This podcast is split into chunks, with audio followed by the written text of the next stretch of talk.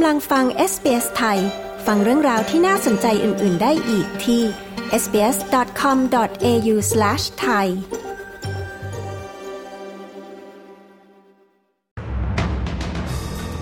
นายกออสเตรเลียเริ่มการสอบสวนเอกสารเกี่ยวกับการเข้าร่วมสงครามอิรักที่ถูกปกปิดไว้ UN ประมาณการว่าชาวกาซาราว 500,000 คนกำลังเผชิญภาวะอดอยากหากสงครามยังไม่จบ นายกญี่ปุ่นแสดงความเคารพต่อลูกเรือ 5 คนที่เสียชีวิตจากเหตุเครื่องบินชนกันที่สนามบินฮานิดะ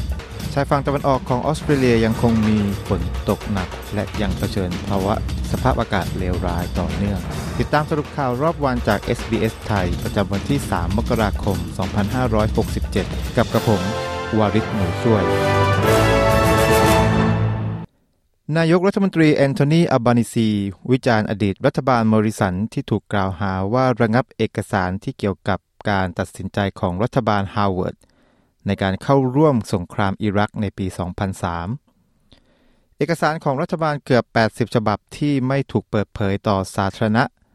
ซึ่งรวมถึงเอกสารที่เกี่ยวข้องกับการตัดสินใจพาประเทศเข้าสู่สงคราม จะได้รับการถูกตรวจสอบ บันทึกของคณะรัฐมนตรีในปี 2003 ที่เผยแพร่เมื่อวันที่ 1 มกราคมที่ผ่านมา ได้รับการจัดเตรียมให้กับหอจดหมายเหตุแห่งชาติปี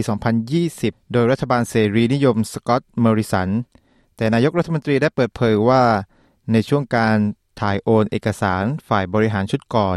ไม่ได้ส่งมอบเอกสารถึง 78 ฉบับ รัฐบาลได้เริ่มทบทวนโดยอิสระ ซึ่งจะนำโดยอดีตผู้อำนวยการใหญ่ด้านความปลอดภัยของออสเตรเลีย ดนนิส ริชาร์ดสัน โดยนายกอัลบานิซีกล่าวว่าชาวออสเตรเลียมีสิทธิ์ที่จะรู้ความจริงทั้งหมด โดยเฉพาะอย่างยิ่งเมื่อพิจารณาถึงทหารออสเตรเลียที่เสียชีวิตเนื่องจากความขัดแย้งดังกล่าว มาต่อกันที่เหตุการณ์ในกาซาภัยพิบัติด้านมนุษยธรรมที่เพิ่มมากขึ้นในฉนวนกาซากำลังฆ่าชีวิตพลเรือนที่ต้องทนทุกข์ทรมานกับการปิดล้อม และการทิ้งระเบิดอันโหดร้ายเป็นเวลายาวนานกว่า 12 สัปดาห์ โดยโครงการอาหารโลกแห่งสหประชาชาติหรือ WFP ประมาณการว่าชาวกาซาร้อยละ 26 หรือประชากรราว 576,000 คน กำลังเผชิญกับภาวะอดอยาก และมีความเสี่ยงที่จะเกิดภาวะอดอยากภายใน 6 เดือนข้างหน้า หากสถานการณ์ปัจจุบันยังคงมีอยู่ ทีมองค์การอนามัยโลกหรือ WHO ได้เยี่ยมชมที่พักพิงที่จัดการโดยองค์การสหประชาชาติในฉนวนกาซา เพื่อประเมินความต้องการทางการแพทย์ของคนในท้องถิ่น พวกเขากล่าวว่าการให้คำปรึกษาส่วนใหญ่ จะเกี่ยวข้องกับระบบทางเดินหายใจ ระบบทางเดินอาหาร และผิวหนัง แต่ผู้ป่วยจำนวนมากก็มีโรคต่างๆ เช่น มะเร็ง โรคหัวใจ โรคลมบ้าหมู และมีปัญหาสุขภาพอื่น ๆ ที่ต้องได้รับการดูแลในระดับที่ไม่สามารถทำให้ได้ มาดูเหตุการณ์เครื่องบินชนกันที่สนามบินฮานิดะในกรุงโตเกียว ด้านนายกรัฐมนตรีฟูมิโอ คิชิดะของญี่ปุ่นแสดงความเคารพต่อลูกเรือ 5 คนจากเหตุการณ์ดังกล่าว ผู้โดยสารบนเครื่องบินทั้ง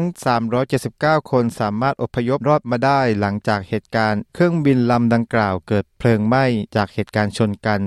ซึ่งส่งผลให้เจ้าหน้าที่รักษาชายฝั่งเสียชีวิต 5 คนจากทั้งหมด 6 คน เครื่องบินเล็กลำนี้กำลังมุ่งหน้าไปยังสนามบินนิงาตะบนชายฝั่งตะวันออกของญี่ปุ่น เพื่อส่งความช่วยเหลือ ภายหลังการเกิดแผ่นดินไหวครั้งใหญ่ในภูมิภาคนี้ตอนวันปีใหม่ นายกรัฐมนตรีคิชิดะได้แสดงความเสียใจและกล่าวว่า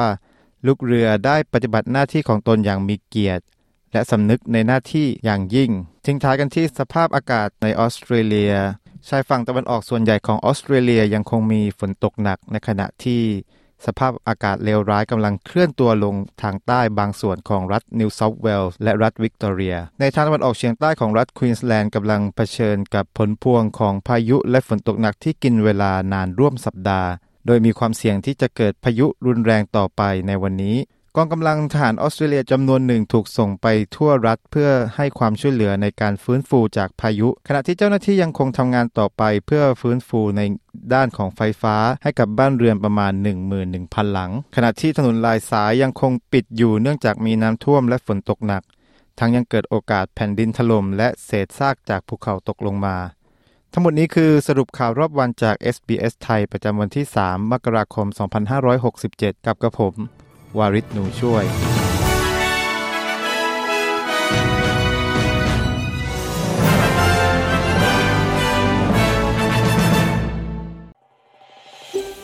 ต้องการฟังเรื่องราวน่าสนใจแบบนี้อีกใช่ไหม ฟังได้ทาง Apple Podcast Google Podcast Spotify หรือที่อื่น ๆ ที่คุณฟัง podcast ของคุณ